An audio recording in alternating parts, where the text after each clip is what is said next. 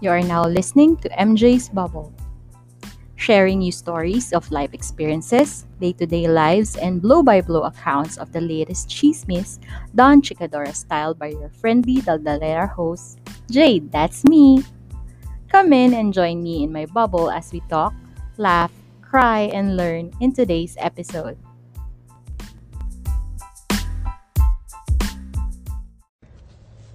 Bakit nga ba hari ng siomay ang siomay king? Dahil kumpara sa iba, lima ang isang order. Ang panglimang siomay ang nakakabusog. Kaya dito ka na sa siomay king, ang hari ng siomay.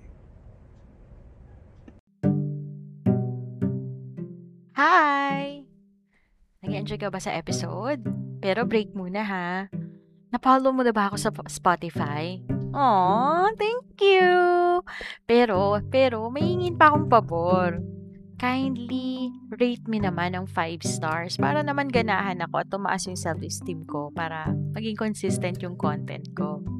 So yun, palambing na lang ha. Maraming salamat. Back to the episode. In 3, 2, 1. Hello everyone. Hello Bubble Mates. Welcome to episode 91 of MJ's Bubble. My name is Jade and I'm your friendly Daldalera host. And as always, I hope you are okay wherever you are in the world. What up guys? I'm recording in El Nido right now and being the island girl that I am. Ayun, mainggit na lang kayo sa lagaslas ng alon dito sa background. At yung from time to time na um, kalansing or whatever nung mga kubietos kasi kumakain na yung aking mga kasama dito sa background. So, what can you expect? Expect nyo na tostado na ako pagbalik ko ng Manila. So, yon quick, um, quick background lang. So, it's my first time here in Palawan. So, ang saya. Sobrang saya. At sobrang grateful. Kasi nga, ano, I've been um, lucky enough to have a, the opportunity to be here. Tapos i-call back ko lang yung episode with um with Tita Steph dun sa last episode natin that is episode 90. So I recall ko lang yung conversation dun sa yung kapitbahay namin Echosera. Kasi nga um, I have this kapitbahay na ex ng asawa ko. Tapos ang arte-arte niya, ang yabang-yabang niya, tapos sabi niya, yun nga, parang basically sinabi niya, para makarating ka raw ng Palawan, you have to have a passport. Which is what, like, te, te, huwag kang stupid, te. Ganyan. Yun. So, yun lang. Apparently, PRC ID lang naman yung ginamit ko. Para maka, ano ko sa aeroplano. So, ate, fake news ka. Gago ka. Ayun. Buti walang nakakarinig sa yung matalino, kundi sinampal ka. Anyway, So, yon going back, so magandang, maraming magandang bagong experiences dito, being the island tour adventures dito are different from what I've experienced sa Boracay. And mas, um, later, I will make a quick uh, comparison with Boracay and um, El Nido. So, yon um, ang lesson ko lang din sa new experience natin is just go with the flow. Tsaka wag ka na mag-overthink. Kasi pag nag-overthink ka, wala, sayang oras. Ganun din naman, gagawin mo din naman. Pinatagal mo pa. Anyway, so yon Um, also, isa sa mga lessons ng, ah, marami kaming naging lessons dito sa ano, maraming realizations maraming lessons ta dito sa Palawan trip namin. Which I did with my sisters pala. Teka, medyo maingay. Ano yun? Kulisap ba yun? Teka lang ah. Kuya, what's that? Kulisap po yun? Kulisap ba yung maingay? Ah, kulisap talaga siya. O yun, may pakulisap pa tayo. O, we're one with nature dito sa podcast na to. So, yun. So, I will, uh, going back, so, our, we are here nga. Uh, I'm here with my sisters, tsaka dun sa isang cousin namin. So, we planned this trip. Alam niyo naman ako, being, being the taga-plano at taga-budget ng kung ano man. So, we planned this trip uh, December last year and then we started saving for it mga since January. So, yun, here we are. So, yun. realizations namin is, unang-una, don't judge.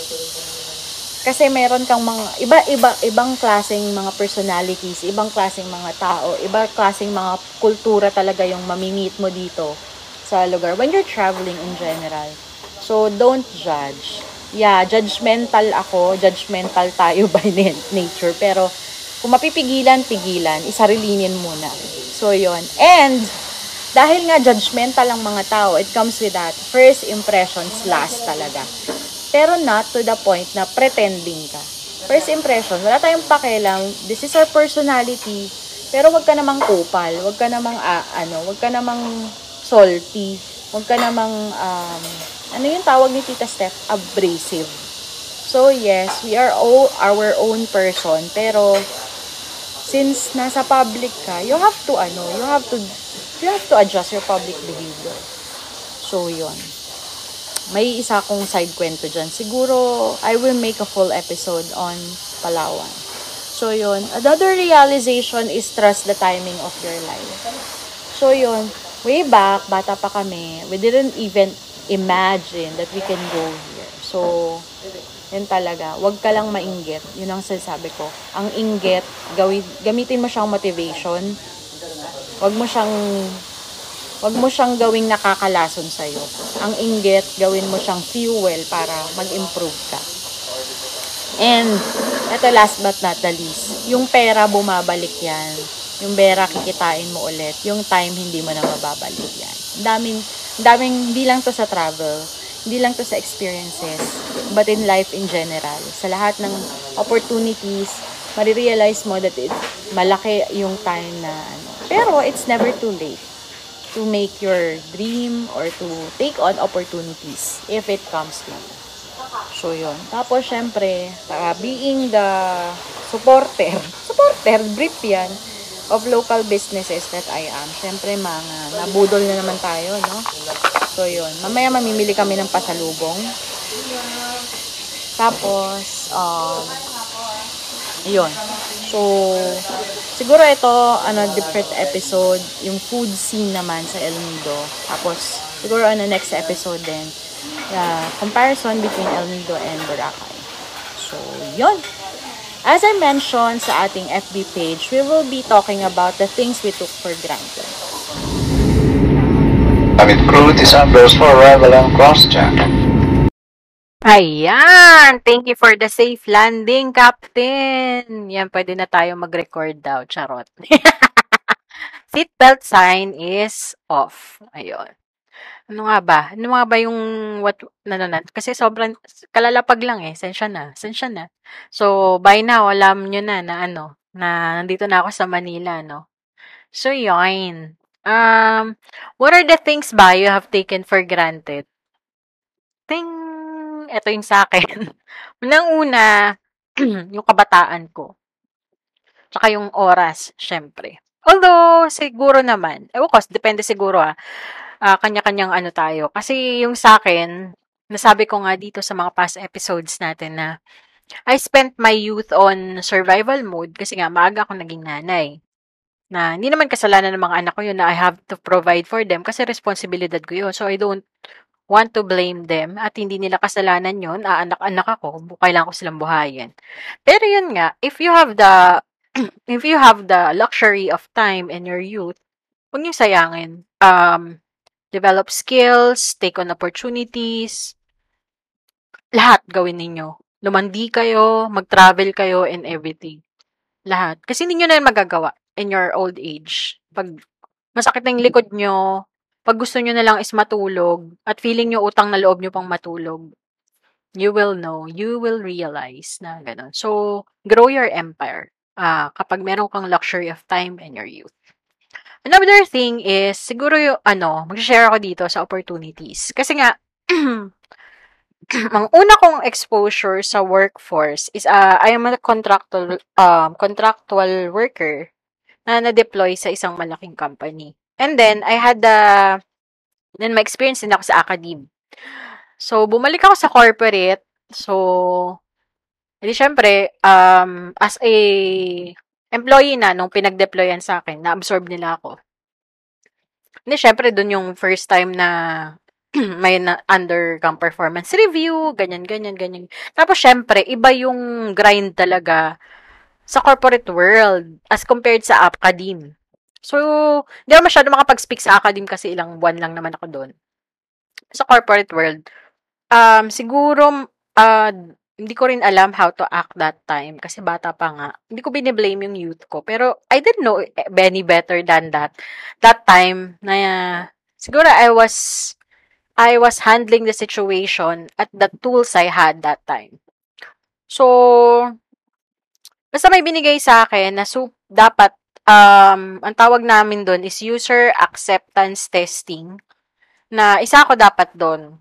So, ewan ko, parang that time, it was such a privilege na maging UAT MM root ka. Kasi, isa kami sa mga magalaking users ng database ng company na yun or nung systems na ginagamit ng companies na yun. So, when I had my chance, nasil- na-select ako, talaga namang masakit yung tiyan ko noon. Tapos, parang for me, gusto kong mag-absent kasi hindi rin, wala akong pakinabang that time kung iisipin pa ako ng coworker ko. So, yun. Tsaka, heller, holiday. Hindi ko naman kasalanan yun na may, di ba? Ayun, um, that time, my boss um, took offense of it. Parang na-offend siya. Parang, kasi nga, pinili ako to be a tester. Tapos, hindi ako sumipot. Kaya excuse ko daw yung sakit ng chan ko, whatsoever. Bala ka dyan, ma'am. anyway, so yun. Tapos, sabi niya sa akin, um, this is your, that was your time to shine and you blew it. Parang ganon. So, parang kasalanan ko. Tapos, na nagkaroon ng mga series of um, mga pagkakamali ko that time. Ang sabi sa akin, kung umatin daw ako ng UAT testing, hindi ko daw na-commit yung mga next set of um, next set of mistakes na nagawa ko. Which is that time, dinadib ko. Kasi syempre parang, huh, kala ko ba dapat i-guide mo ko? Pero parang hindi ko ano yun eh. Hindi ko pa naisip yun. Parang, ay oo nga no. Kung attend lang ako, kung hindi ko na ininda yung sakit ng chan ko noon, dapat ano, um, hindi ako nag-result sa ganitong uh, series of pagkakamali.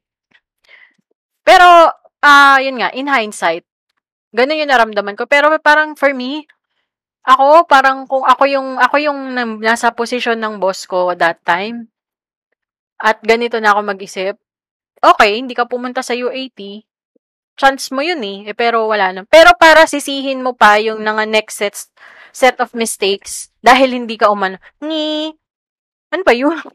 Imbis na nire-resolve nyo yung mga mangyayari, eh, dinadamay mo pa yung isang separate na pangyayari dun sa mga current na nangyayari, parang, um, I'm questioning your management style right now.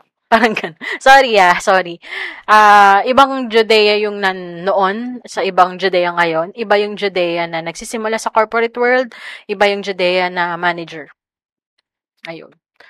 So, yon. Parang for me kasi, kapag may problema, tapusin muna natin, then saka tayo magbengbangan. Basta dapat, tapos muna natin, saka tayo magbembangan. Anyway, so yun. um, yun. Uh, another, um, siguro, the things, or hindi naman things, people, uh, may mga tao din ako na na-take for granted. There are people na I put them on a pedestal na dapat hindi. And then, there are people na, dahil alam kong they are constantly there, I took them for granted. And, siguro isa doon yung, ano, yung husband ko. Kasi alam ko, constant siya eh. So, there are times na, um, paano ba? Kasi nga alpha ako. So, parang siya yung medyo nagbibigay. Siya yung medyo, medyo siya yung, paano ba, nag-giveaway. So, minsan, I take it for granted na ako yung, I take his support for granted. Kasi feeling ko, la, ako yung nasa akin yung burden lagi mag-decide. Pero in la, na ano ko, nakakalimutan ko na I will not be in that position na meron akong desisyon if it's not na nakasuporta siya parati.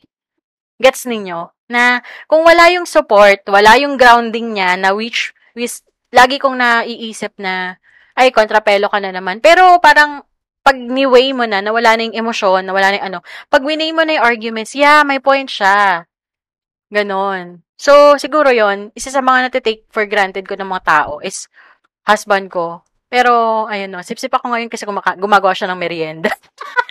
Tsaka gagawa siya ng kape. Pero, ayun nga, parang, siguro it takes some big good shit of self-awareness. Pero, yeah, aminado ko doon. Tapos, um, isa pa is the, yun nga, meron akong mga friends na siguro hindi ko nakuha yung gusto ko out of that kind of friendship. Um, may may na-expect akong level ng friendship with them na siguro they're not in there. Hindi pa sila in sa ganong klase ng friendship or kung ano man. So, ang ginagawa ko, to protect my pride and my ego and anything, dumidistansya ako. Pero siguro, um, it's my way to set up boundaries din and to, siguro dahil through experience, um, matuto akong gumawa ng wall para, because, uh, ano eh, may trust issues ako, malaki yung trust issues ko eh.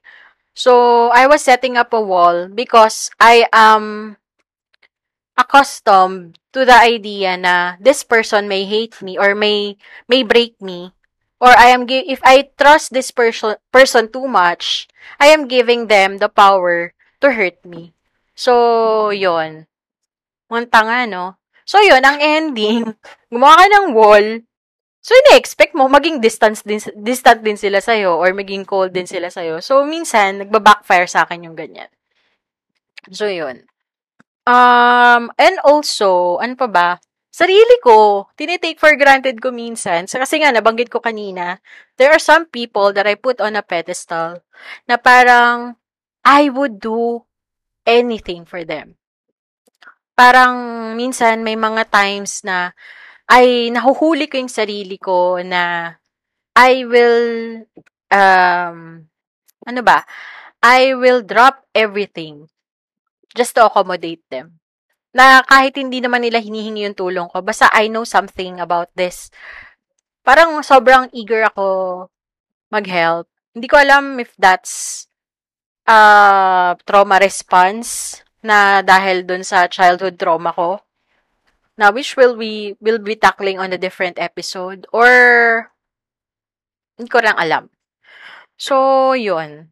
Yun yung siguro. Uh, may mga times din na I took, I, na I think guilty talaga ako. Minsan, inuuna ko yung needs ng ibang tao. Because I know na on my own, I can do that. At sila hindi. Pero, nagba-backfire siya sa akin. Kasi, the people that I do that for, those things for, hindi na nila alam gawin. So, lesson sa akin is that, if I love them, if I want to equip them, kailangan, kahit mahirap para sa akin, na nakikita ko silang nag-struggle to learn things, kailangan matuto sila kasi it's for them, not for me. Madali para sa akin to do things for them.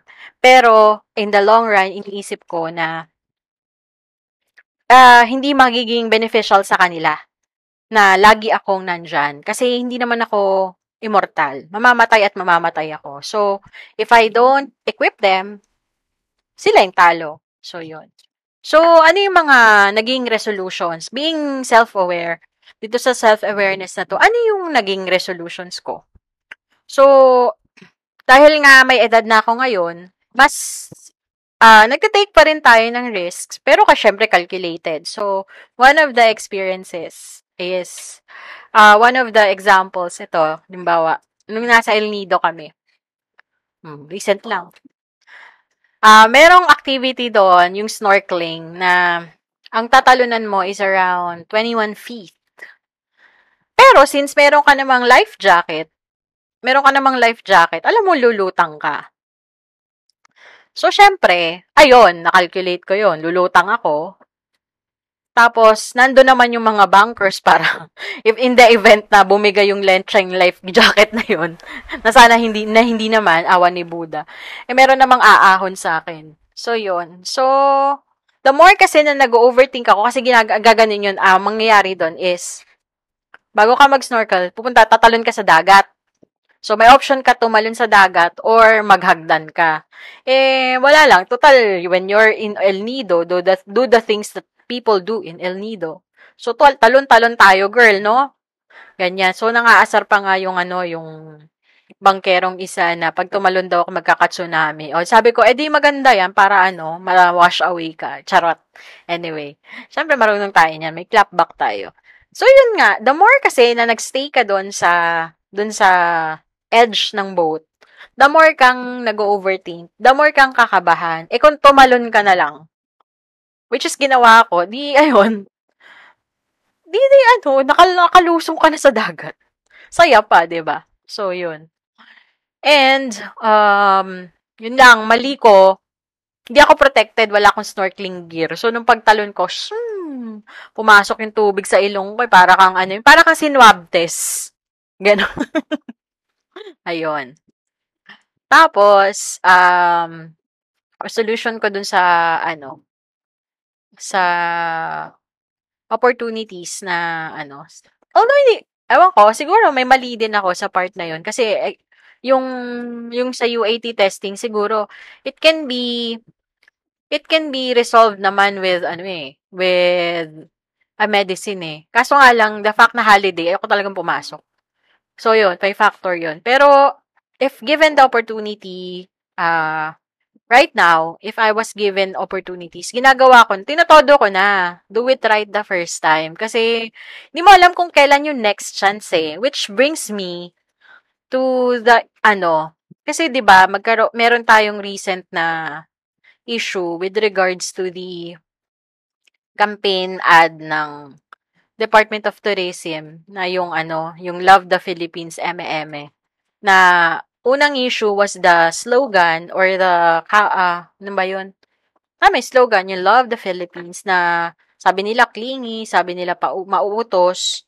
Pero sa akin wala namang problema. Eh, ganun eh. Yun ang naisip nila eh, catchy daw para maging nationalistic whatsoever. Kasi kung kukwestiyonin ba, anong suggestion nyo? Love the Philippines. ba? Ako kasi, uh, personally, I love the Philippines. So, yun na lang. Parang, for me, gagawin ko yung lahat para suportahan yung campaign na yon by promoting the Philippines. Not necessarily um, supporting, by supporting ko sino man yung admin na to, pero what I will do on my own is that, syempre, showcase ko, kung bawa galing ako sa El Nido, showcase ko kung ano yung nakita ko sa El Nido, sa na-experience ko sa El Nido, which I will do in another episode. So, yun. Pero, para mag-ingay tayo for that, hindi ko ano. Ang nakakaingay is yung, yung, yung sa video yata, campaign video, na meron, allegedly, meron daw 50 million budget. However, ang ginamit is yung stock videos. Uh, na, ito yung mas malupit, galing sa ibang bansa. Medyo ungas na nga yung stock videos eh.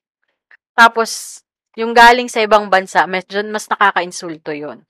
However, ito naman, nag, ano na, gumawa na ng statement yung contractor na yon tsaka yung gumawa ng video, yung contractor, ad agency yata, tsaka yung Department of Tourism. Gumawa na sila ng statement na dinideclare nila na it was a mood video, parang peg lang siya, para dun sa magiging campaign ad ng ano. Pero, just the same, hindi ko kayo palilis, palulusutin dito kasi uh, pinapasweldo namin kayo. hindi naman, hindi, uh, very, this is very entitled, a uh, very entitled me. Pero hindi eh, ito talaga. Para magkasweldo kayo, kailangan nyo ng buwis ng taong bayan. So, kaya kayo nandyan, kaya kayo nasa posisyon, binigyan kayo ng tiwala ng taong bayan, or kung sino man yung niluklok ng taong bayan at inappoint kayo dyan na mag-lead niyan, paano nakalabas yan? Paano na-approve yan? Kasi hindi ko hindi ko maintindihan kasi ako content creator din ako. Ito, ito, I am a content creator. Pag may hindi pasado sa akin, hindi ko yan ilalabas. Kahit nakagawa ko na, kahit natapos ko na. Ito nga, 'di ba, nagka-delay-delay tong episode na to kasi I don't feel like recording kasi feeling ko kulang yung bala ko. So, yon all the more na meron kayong kontrata, meron kang kontrata with a government agency, na yung government agency na yon eh, ilang layers yung approval levels. 'di ba Parang, um, are you for real?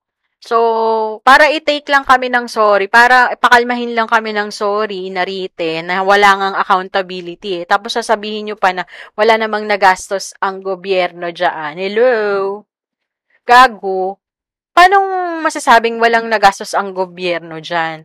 Ay, yung internet na ginamit nyo, gobyerno ang ano, ang nagbayad. Yung mga computers na ginamit nyo, gobyerno ang magbayad. Yung, yung conference room at yung aircon na ginamit habang nagmi-meeting kayo, gobyerno ang nagbabayad dyan. So, by contracting the services of that ad agency, nung ano pa lang, nung kino-conceptualize pa lang yung concept niyan or yung idea niyan, nagbabayad na ang taong bayan sa inyo bakit hindi nyo nagawa ng tama yung trabaho nyo? So, yun lang naman. Yun lang naman yung point ko. Dapat kasama ko si Tayo dito. Kailangan, kailangan dapat nagbabardagulan kami. Pero, they had a thing.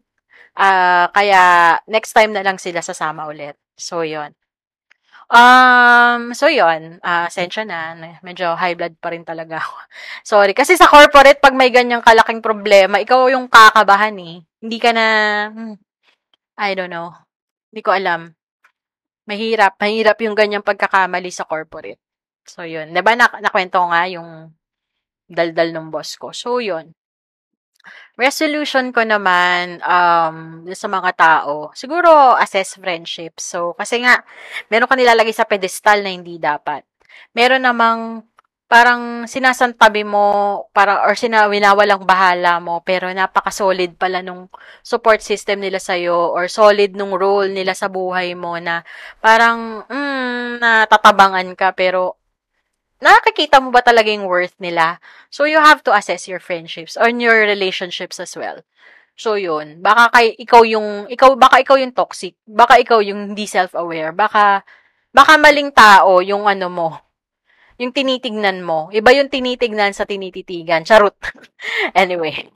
So, yon So, siguro yung pag, ano, um, in connection dito, siguro that you just have to know when to set boundaries. Kasi para wala kang natitake for granted. All the more, dapat na hindi mo tinitake for granted yung sarili mo marunong ka, madunong, dapat matuto ka mag-set ng boundaries. Ano yung acceptable sa'yo? Ano yung non-negotiable for you? Ganon. Kasi baka mamaya, by pleasing other people, hindi mo na please yung sarili mo. You're living a life na to please other people, na ikaw hindi ka masaya doon sa ginagawa mo. So, yun lang yon So, yun. Sana may nakuha kayo kahit konti dito sa episode na to. Very short. Eh, short daw.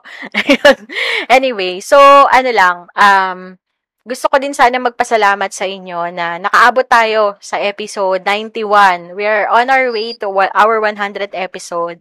Kasi, um, nga pala, naka 2 years tayo. Hindi ko na nailabas yung pakulo natin on the second year anniversary dahil busy ang lola nyo sa buhay. So, siguro, imo-move ko lang yon pag naka 100 episodes tayo. Episode 100.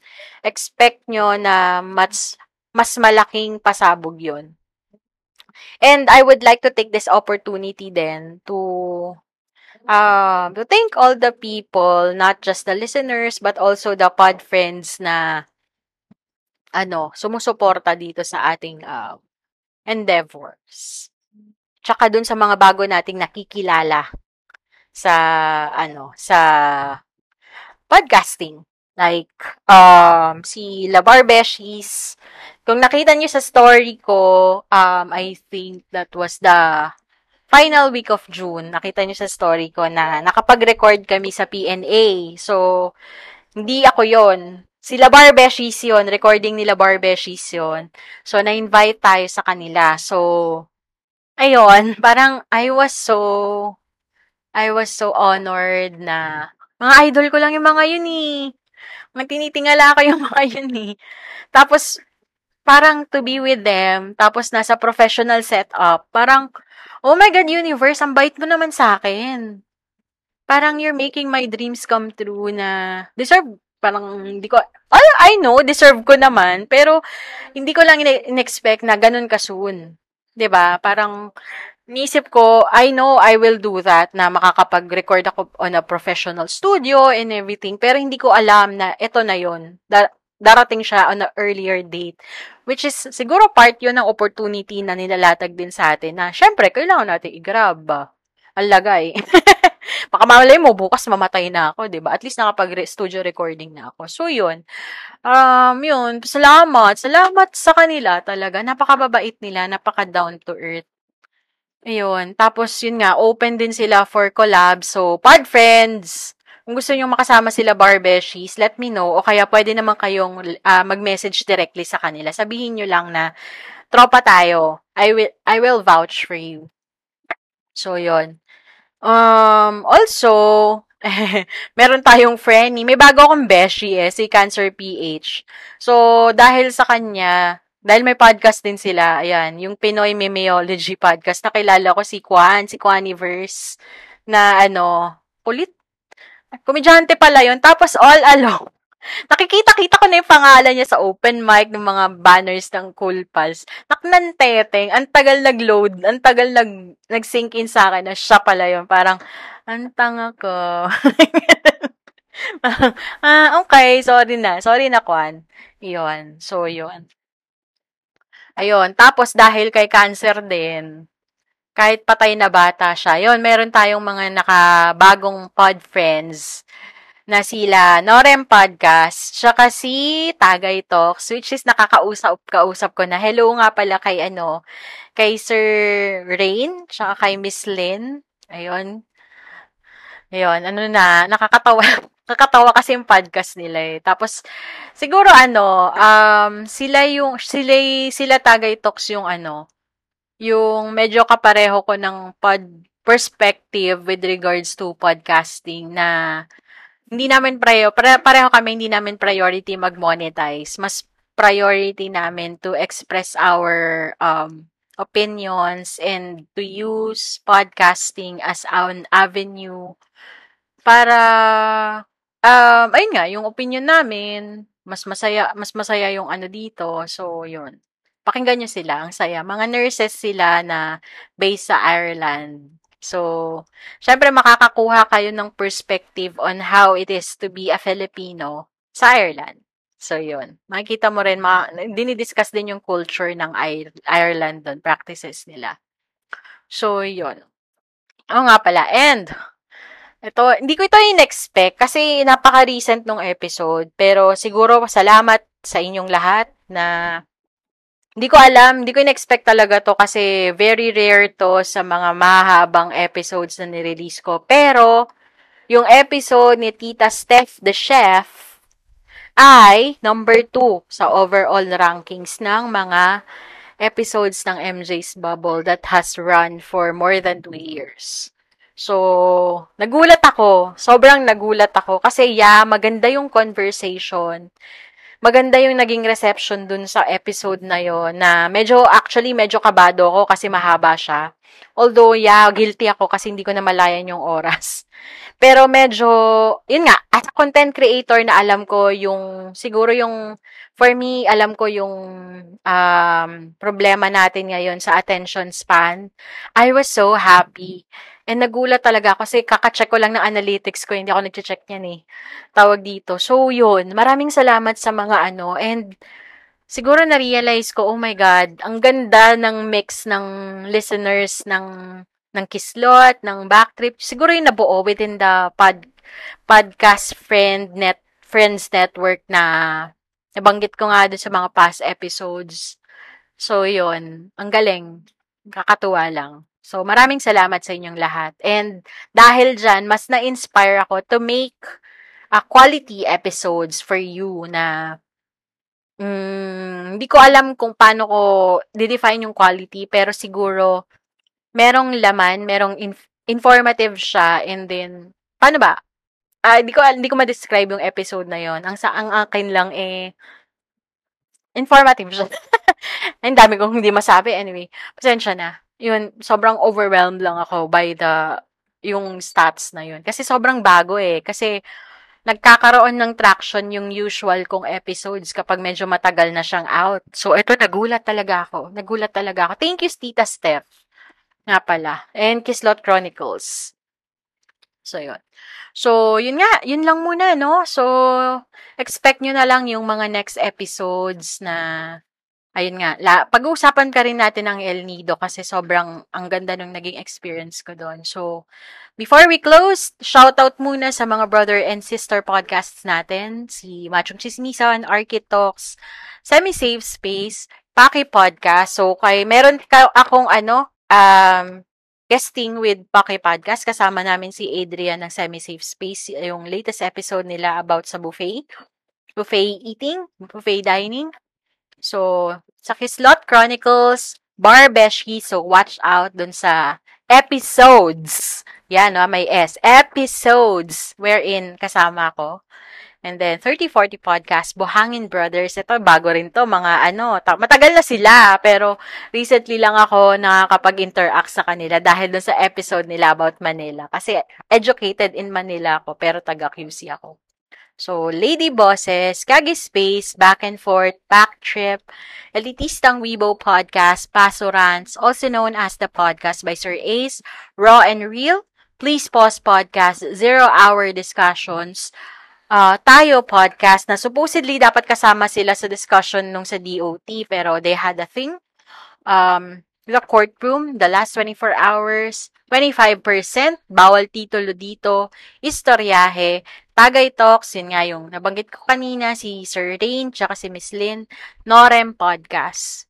And Pinoy Mimeliology Podcast din. So, kasi nandyan si Cancer PH and Coaniverse. So, wag din natin kalimutan yung ating mga um, YouTubers, si Sir Choi TV, si Kuya Gerald TV, at si Moto Arquitecto. Ah, ano ba? Final words. Eh, yun na yun. Yun na lang. So, wherever you are in the world, I hope you are safe wherever you are in the world. Bye!